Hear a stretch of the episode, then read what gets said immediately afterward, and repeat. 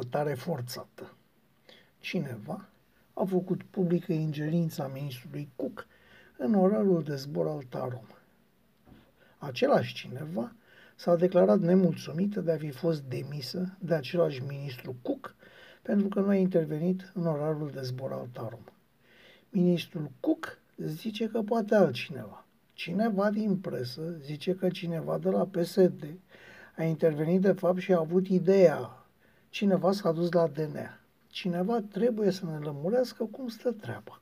Ei bine, ca să simplificăm lucrurile, se pare că ele, lucrurile, s-au petrecut astfel. A.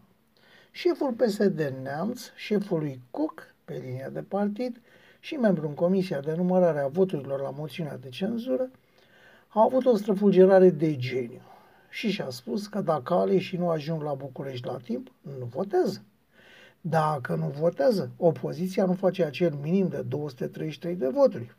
Dacă opoziția nu face numărul, nu trece moțiunea. Vii aplauze, pupatul piața independenței, țața Veorica a pupat șef neamț în piața independenței, vii aplauze, etc., etc. B. Șeful PSD Neamț este pe linia de partid șeful cucului de la transport, căruia îi transmite sarcina de partid.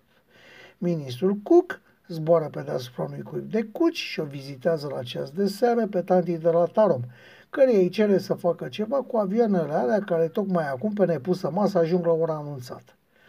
De tanti în discuție, din convingere ori din prostie, timpul o va arăta, nu face nimic și avioanele Taromului, chiar dacă de obicei zboară ca niște cuci, acum ajung la timp. E, moțiunea se votează, moțiunea trece aplauze dintr-o direcție, priviri mânioase și dezaprobatoare din cealaltă a PSD-ului.